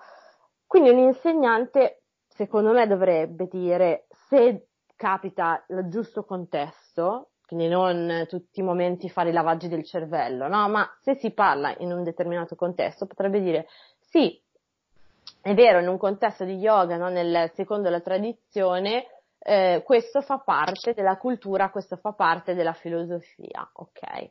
Mm. Eh, se volete provare, potete provare, ma avete bisogno comunque di supporto se decidete di fare questo cambio e comunque in ogni caso siete benvenuti a praticare se volete e, e esatto. continuate a fare vostra, le vostre scelte, la vostra vita. Non sta a me insegnante dirti quanto tu sei bravo a praticare o meno, serio o meno, se per tutte le tue ragioni tu hai necessità di mangiare la carne o il pesce o quello che è. Esatto, Io ti esatto, posso perché... solo raccontare una storia, però esatto. alla fine... Poi tu prendi, fai quello che vuoi e poi, cioè, la non violenza è non violenza nei confronti di tutti. Mm-hmm. Non è non violenza solo nei confronti degli animali, capito? Cioè, mm-hmm. se, se, se tu sei, imponi violentemente le tue idee su di me, tu a me mi mm. stai facendo violenza. E tu non sai mai chi sono i tuoi interlocutori al 100%. È questo, se tu senti una ragazzina o un ragazzino che sono deboli, insicuri, eh, hanno bisogno di appartenere a qualcuno, a qualcosa, a un movimento, cioè so, sono prede facilissime. Io non so se tu hai visto Jojo Rabbit. No. Il film che è, cioè, è questo film che parla di questo ragazzino di 10 anni che è, si professa nazista Mm. E niente, la storia della seconda guerra mondiale, lui in, cam- in casa c'ha la mamma che sta nascondendo una ragazza ebrea mm. e poi da lì si sviluppano. E la cosa bella di questo film, la, secondo me la genialità di questo film, è che fa notare come questo ragazzino è nazista esattamente come un ragazzino ora che ha 10 anni e vive a Torino Juventino. Sì sì, sì, capito? Sì. Perché è semplicemente la sete di appartenenza, questa, questa, fame di essere parte di qualcosa che ti completi. Sì. E, e quando tu sei in una situazione, in una posizione vulnerabile, puoi essere preda di tutte queste cose. Mm-mm. E secondo me un insegnante è anche una persona che sa quando deve fare un passo indietro. Sì. E accettare che i suoi allievi si discostino da tutto l'insegnamento. Cioè non deve essere che io ti prendo a 360 gradi, perché no. in quel caso, eh, nel senso, è un indottrinamento. Brava, brava. Esatto, io ti posso dire quello che faccio, ti posso raccontare quello che ho studiato, posso cercare di esportelo, ma non te lo posso imporre esatto. dall'alto in basso. E soprattutto questo nel discorso dei disturbi alimentari è ancora più grave, perché immagina, cioè, nel senso, eh, immagina, senza doverlo troppo immaginare, sì. penso che tu possa, possa capire la sensazione, no? Di sì. avere magari un insegnante che ti dice no, devi mangiare così, devi smettere qui, devi andare di là, devi comprare questo, attenta che quello ti fa male, perché poi c'è anche tutto un discorso di ortoressia nello yoga, quindi di chi tende a oddio qui ci sono i conservanti, oddio qua c'è lo zucchero, oddio qua c'è questo, ah, questo, sì, questo, questo, quest'altro, perché sono un popolo, siamo un popolo che è molto attento alla cura del corpo perché è il, come un tempio, eccetera, eccetera, ma a volte eh, sfocia un po' nel, nella follia, nell'ossessione della serie che non posso nemmeno farmi un sorso di vino bianco perché non è eh, satvico, perché non lo so, ok? E quindi se questa cosa io la tramando ai miei allievi, ho davanti una persona, per esempio, con un disturbo alimentare che magari è venuto a yoga proprio perché ha bisogno eh, di stare meglio esatto. e io vado lì a mettergli un trigger su una cosa che A non ho le competenze, perché comunque se no non sono un dietista non ho le competenze di dire quello che devi e non devi mangiare. Esatto. E due, e due è l'ultima cosa di cui questa persona vuole sentire parlare. No, ma poi non sai mai capito, magari soprattutto le, le, le anoressiche, ma anche le bulimiche sotto un, eh, un, profilo differente, però possono avere carenze vitaminiche oppure magari degli sbilanci elettrolitici, cioè, e tu poi gli dici di non mangiare più nessun derivato animale e magari loro lo fanno senza cognizione di causa perché a quel punto l'unico, no, l'unico goal della, della, della, della persona diventa eseguire l'ordine esatto. che, è stato, che, è stato, dato, non si, non si, informano, lo fanno in maniera spropositata e stanno male. Mm-hmm. Cioè, e tu stai praticamente mettendo il carico da 90 sulla, sulla schiena di queste persone. Esatto. E esatto. non, non, è giusto, bisogna fare molta attenzione perché non, non, eh, l'altro c'è ignoto. Il, mm-hmm. L'altra persona è una scatola chiusa, nera, sigillata, non, non, hai mai l'accesso completo a chi no. hai davanti e non sai mai quel, come quello che tu dici può essere recepito. Esatto, sì, esatto. assolutamente, assolutamente. Sì. Infatti è così, perché è, è un po' un, è un grande rischio, cioè si può fare tanto bene come un disastro e basta poco. E quindi secondo me, insomma, su certi argomenti bisogna saper fare un passo indietro e, sì. e stare attenti a quello, che, a quello che si dice. Che, sì, che è esattamente il motivo per il quale io ogni tanto mh, mm, vedo tutte queste persone che fanno i teacher training e penso, ma, ma, ma, ma santissimo Dio, ma così stiamo inflazionando una figura che è importante, lo stiamo facendo magari senza mm. di causa e non, non lo so, io sì. ho, ho, un po' questo, cioè il, il dubbio un attimo che, che mm, si mm, stia mm. perdendo di vista l'importanza di essere una persona che ha esperienza nella comunicazione per sì, poter sì, insegnare. Sì sì, sì, sì, sì, Ma io ti dico, mh, mh, quello che penso dei teacher training, ne ho già parlato diverse volte e ci sono, cioè una delle carenze davvero più grandi, oltre alla parte filosofica e storica, in una maniera tecnica, perché solo la tecnica e la conoscenza tecnica dei testi fi- di filosofia e, e testi sacri possono darti la capacità di analizzarla in maniera critica e non superficiale e a quel punto saperla contestualizzare, perché se tu leggi Yoga Sutras in maniera superficiale così a cavolo, non sei in grado di renderli uno strumento né per te né per gli altri. E quindi questo primo.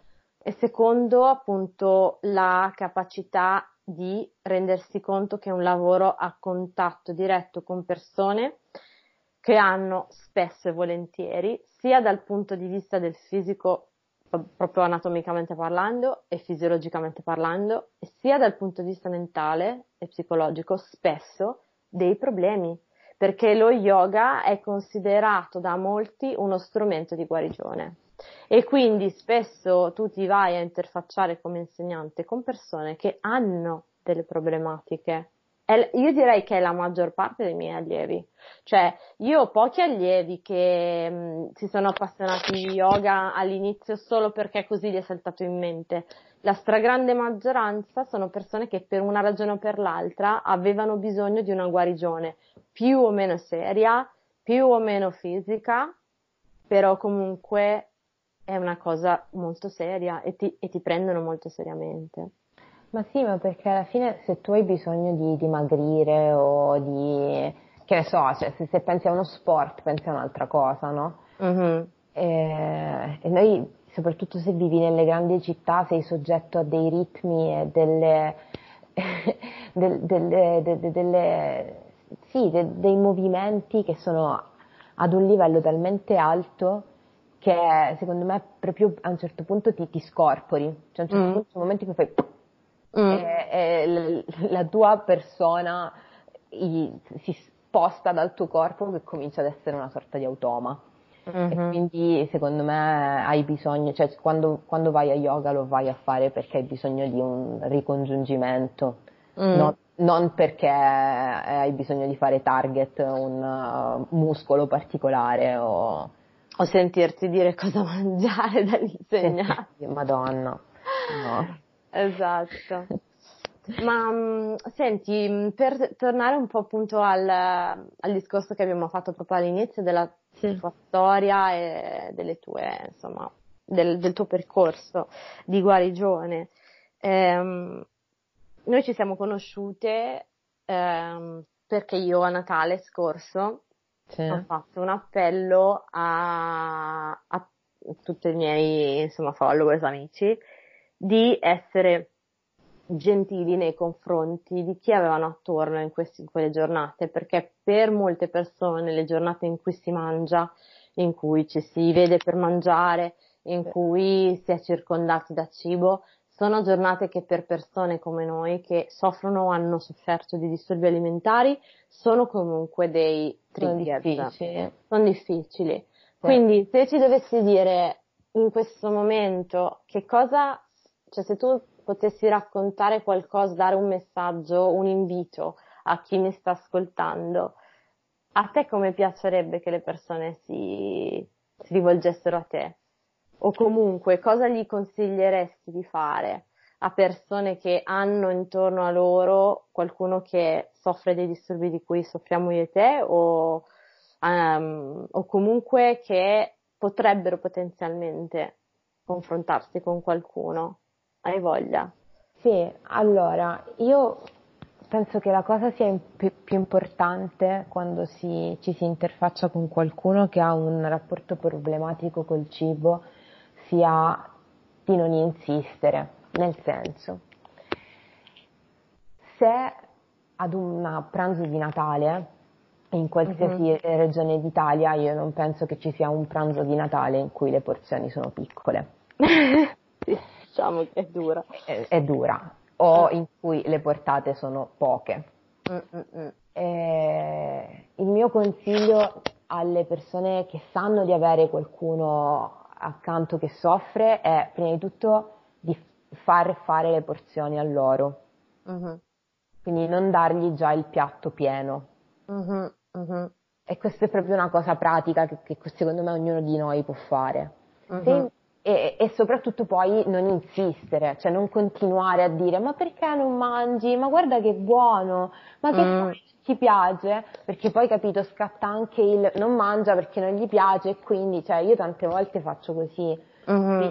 Non, non, posso non mangiare perché se non mangio è maleducazione vuol dire che non mi è piaciuto. No. Mm, mm, mm, mm. o che non mi vuoi bene, non vuoi bene a zia, a mamma, esatto, cosa. Esatto, eh. esatto. No, cioè bisogna tutti quanti superare questa cosa. Gli avanzi ci sono sempre stati, si mangiano il giorno dopo, non succede niente. Mm-hmm. E la persona è più, cioè una persona secondo me è più serena. Se invece non si sa niente, no? Magari vedi la nipote che magari non mangia, che magari di qua, che magari di là, che magari di sotto, anche lì cercare di entrare nella, nel discorso, ma neanche nel discorso, cercare di farsi un'idea di quello che sta succedendo in maniera molto delicata, mm-hmm. senza fare cose del tipo ma perché non stai mangiando? Ma c'è qualcosa che non va? Ma, cioè, un attimo, un attimo, cioè, un attimo di calma, eh, non, nel senso, diamoci gli spazi di, noi, di cui ognuno di noi ha bisogno, mm-hmm. anche perché a un certo punto, a meno che la situazione non sia estremamente grave, si chiede aiuto, capito? Non, mm-hmm. non, non è, cioè, nel senso io parlo da, da, da, persona che ha sofferto, soffre ancora un po' di bulimia, cioè, chiaramente le anoressiche te ne accorgi, devi intervenire, è una cosa mm-hmm. più, anche molto sì. più pericolosa, mm-hmm. però bisogna avere pazienza con le persone, bisogna cercare di dargli i propri spazi, bisogna cercare di essere accanto alla persona che sta soffrendo senza stargli addosso. È difficilissimo, io lo so che è difficilissimo, deve essere, cioè, anche semplicemente dirlo, no? Anche semplicemente metterlo in parola è difficile. Sì. Io credo che per esempio una cosa che fa la grandissima differenza è non fare mai questi commenti davanti a più persone. Esatto. Anche. Cioè, se vuoi dire una parola di conforto o di comprensione o comunque c'è la necessità di capire no, l'altra persona, gli puoi dire ti senti bene, ma va tutto bene, eh, hai bisogno di qualcosa, ok? Sempre in privato, cioè sempre in un angolo e non davanti a tutti, ma dai, cioè quello proprio è, no, secondo me, no. deleterio. Poi tra l'altro vorrei anche precisare una questione, nel senso che non vorrei che passasse l'idea che ovviamente alle persone che hanno disturbi alimentari va fatto fare quello che vogliono, perché no, purtroppo no. non è così, lo sappiamo da un punto di vista medico, spesso e volentieri l'incoraggiamento a mangiare un, un, una quantità congrua a volte purtroppo è necessario, sì. ma quello che non è necessario è fare tutto questo, che quindi rientriamo in un momento terapeutico, di farlo in, davanti a tutti in un momento che non è adatto. Cioè, sì, se abbiamo, esatto, se abbiamo una, è come quello che dicevi tu della pesata della bilancia, cioè, non è certo il giorno della, del pranzo della domenica il momento giusto per fare terapia. Esatto. davanti a tutti. a tutti. Il momento in cui fai terapia è il momento in cui la sera sei con i tuoi familiari e lentamente, a seconda della fase in cui sei della malattia, se c'è da insistere con il cibo, si dovrà un po' insistere, ma rimane una cosa protetta, dove c'è un dialogo, non certo alla berlina di tutti durante il pranzo della domenica. Cioè, sì. è questo che secondo me a volte le persone no, confondono, che dicono, eh vabbè, ma il medico ha detto che devi mangiare, no? E quindi basta. Si... cioè, c'è contesto sì, sì, e contesto, no? Esatto. Eh, delle volte, come dici tu, non è il momento, non è il momento. No, bisogna sapere anche perché non è che puoi esporre questa persona, capito, alla merce di tutti e, e magari non lo sanno tutti e quindi la stai anche ferendo e poi c'è l'umiliazione perché se non lo sanno tutti mi lo scoprono così, cioè... Mm-mm. Bisogna essere delicati in queste cose, secondo me. La delicatezza è la cosa più importante, cercare di rispettare anche la, la, sofferenza, che non è che uno sta bene mentre ha un disturbo esatto. alimentare, eh? Cioè, non, è lo sta, non è un capriccio, io questo vorrei che passasse questo messaggio. Dillo. Non è un capriccio, non è, non è, che io sto rompendo le palle sulla quantità di pane che, che, che sto mangiando perché sono capricciosa. No, ragazzi, no, io ho un disturbo mentale, cioè è una malattia, una situazione in cui tu sei esposta a delle ossessioni sulle quali non hai il controllo. Mm-hmm e quindi sei vulnerabile, sei profondamente vulnerabile. Non è il capriccio del bambino di tre anni che vuole mangiare soltanto le cose blu. Esatto. Cioè, esatto. Stiamo, stiamo, eh, non confondiamo capre e cavoli, come diceva mio nonno. Esatto, sì, sì, c'è una, una condizione che sfugge alla razionalità, perché io sono convinta che in quel momento anche tu abbia una parte di te che sa benissimo che quello che stai facendo magari non dovresti farlo o che non ha senso. Ma Guarda, io non so, non so te, comunque ognuno di noi è differente, uh-huh. ma per, per, quanto riguarda me, uh-huh. io la parte razionale è preponderante, uh-huh. cioè è proprio è proprio una, una situazione quasi di dissociazione. Esatto, cioè, esatto. Io so che fa male, so che non dovrei farlo e non riesco a fermarlo. Brava, sono... esatto, esatto. Cioè, comunque ora che sto meglio sono tante di meno, ma tante di meno. Sì, sì, ma sì, quando uno sta male male è, è proprio, eh, cioè, è una situazione brutta perché mm. non, perché poi ti vergogni, eh, ti senti in colpa è, una, è, una, è un, veramente una spirale, infatti per questo che ci vuole tanto aiuto a 360 gradi e lo yoga e la meditazione, tutto quanto sono sostegni in più, secondo me preziosissimi, ma deve essere un lavoro veramente di squadra, famiglia yes. o amici o medici, eh, psicologi, eccetera, eccetera, eccetera. Deve essere un lavoro a 360 gradi e eh, la componente appunto della comprensione da parte degli altri che non si sta facendo niente per, per posa o per fare i capricci, ma è veramente una condizione mentale ansiogena, difficile, deve, deve, deve essere compresa da chi, da chi è attorno. Però non so te, ma io vorrei dire che secondo me ci sono grandi speranze. Io non so esattamente in che fase tu sia, sei liberissima di dirlo o non dirlo, della tua guarigione. Io posso dire la mia storia personale, sono molto soddisfatta del punto in cui sono, non, non, non mi sento, lo dico, lo dico, spesso, di dire sono al 100% perché non è, non è così. Uh, io delle volte quando cerco di dare una percentuale alla mia guarigione oscilla un po' dall'80 al 90%, eh, però voglio dire, eh, e sono stabile ormai da un po', ehm, qualche anno, vorrei lanciare anche appunto un messaggio di speranza, è possibile, è possibile migliorare tanto e stare meglio se si mette in atto tutto questo, questa, insomma, que- questo sostegno a 360 gradi. Tu come la, la vedi? Io, allora, sono d'accordo con te nel senso che chiaramente io non sono ancora a quei livelli uh-huh. e mhm. ogni tanto ricado nella, nel pensiero che non riuscirò mai a uscirne uh-huh. del uh-huh. tutto, perché comunque rispetto a prima c'è stato un miglioramento.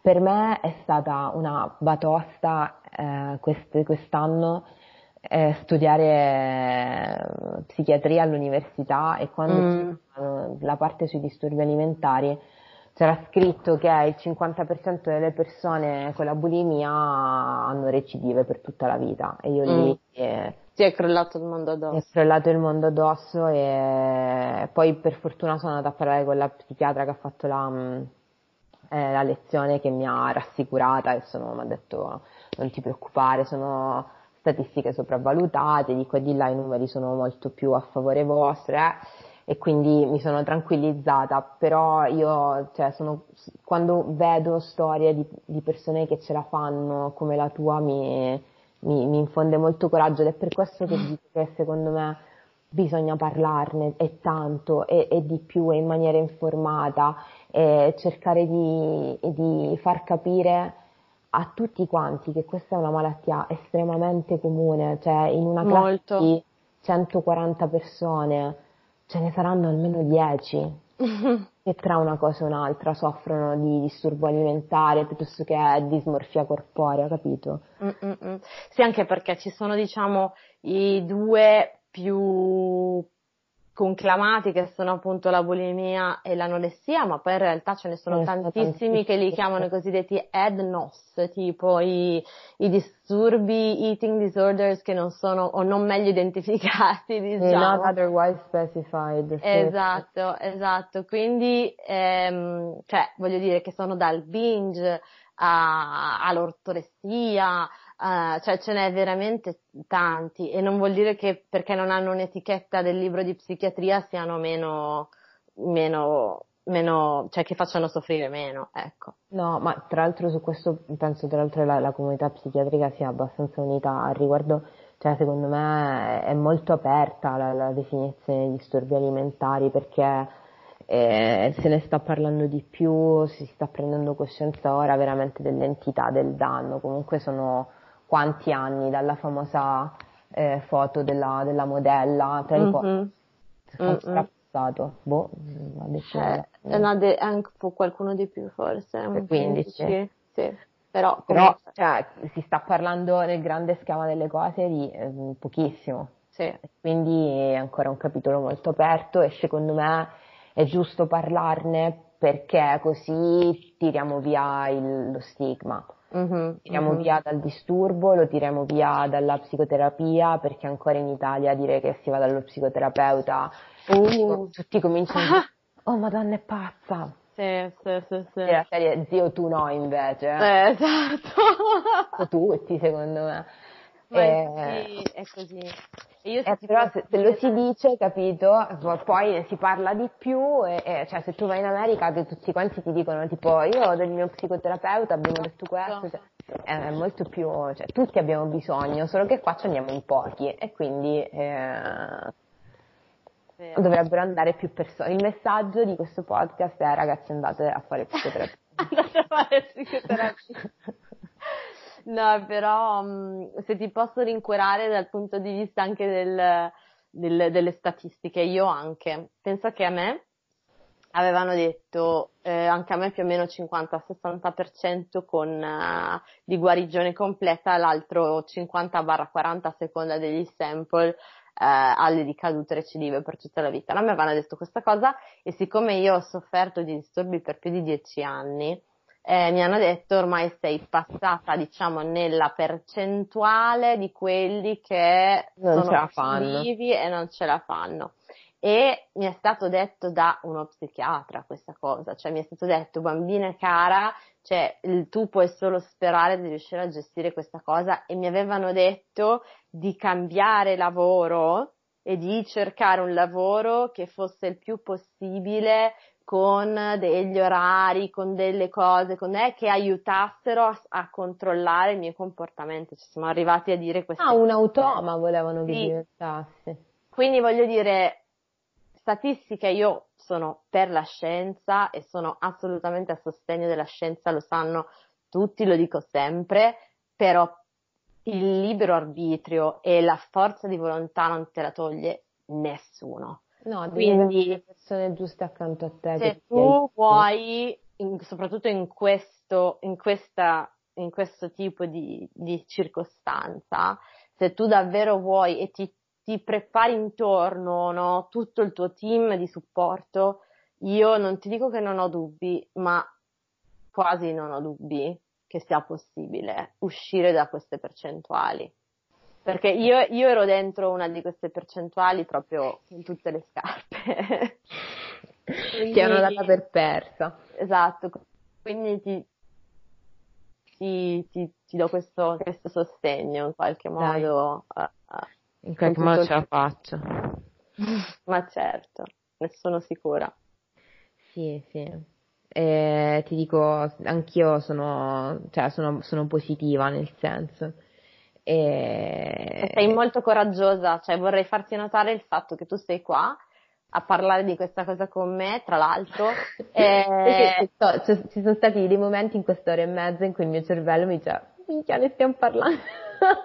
No, un'ora sì, sì.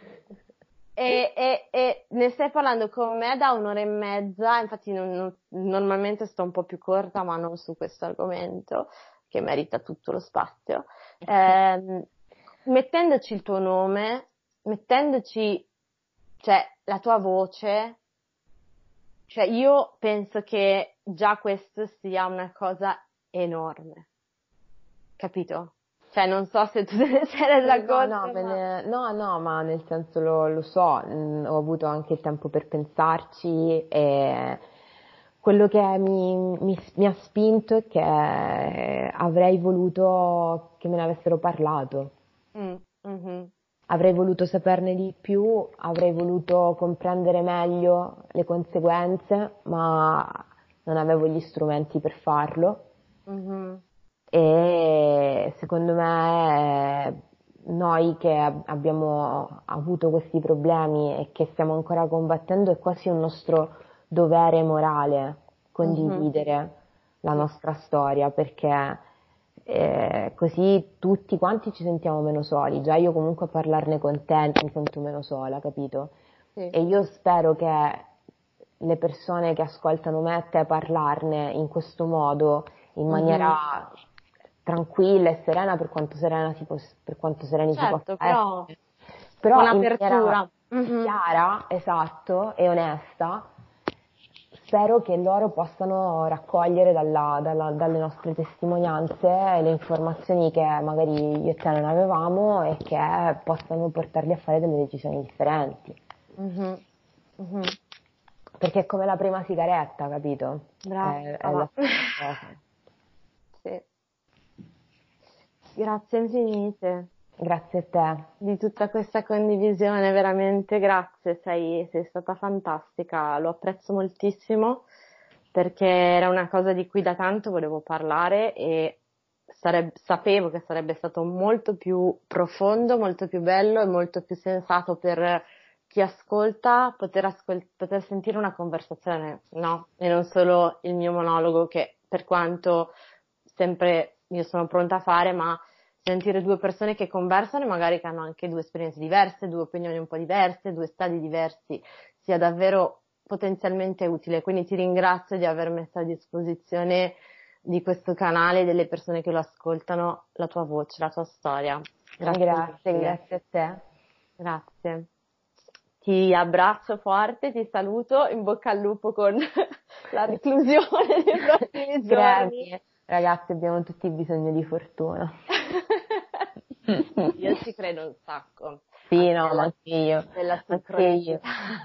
vedrai, vedrai che uh, finisce presto. Andrà bene, andrà bene. E niente, ti abbraccio forte, grazie, ci sentiamo ciao. Ciao, ciao bella, ciao ciao. Grazie per aver ascoltato questo episodio di Conversations with Carol. Spero che ti sia piaciuto e ti ricordo che se vuoi puoi rimanere in contatto con me tramite i miei canali social, Carolina Benzi, sia su Instagram che su Facebook e tramite il mio sito web www.carolinabenzi.com. Ciao!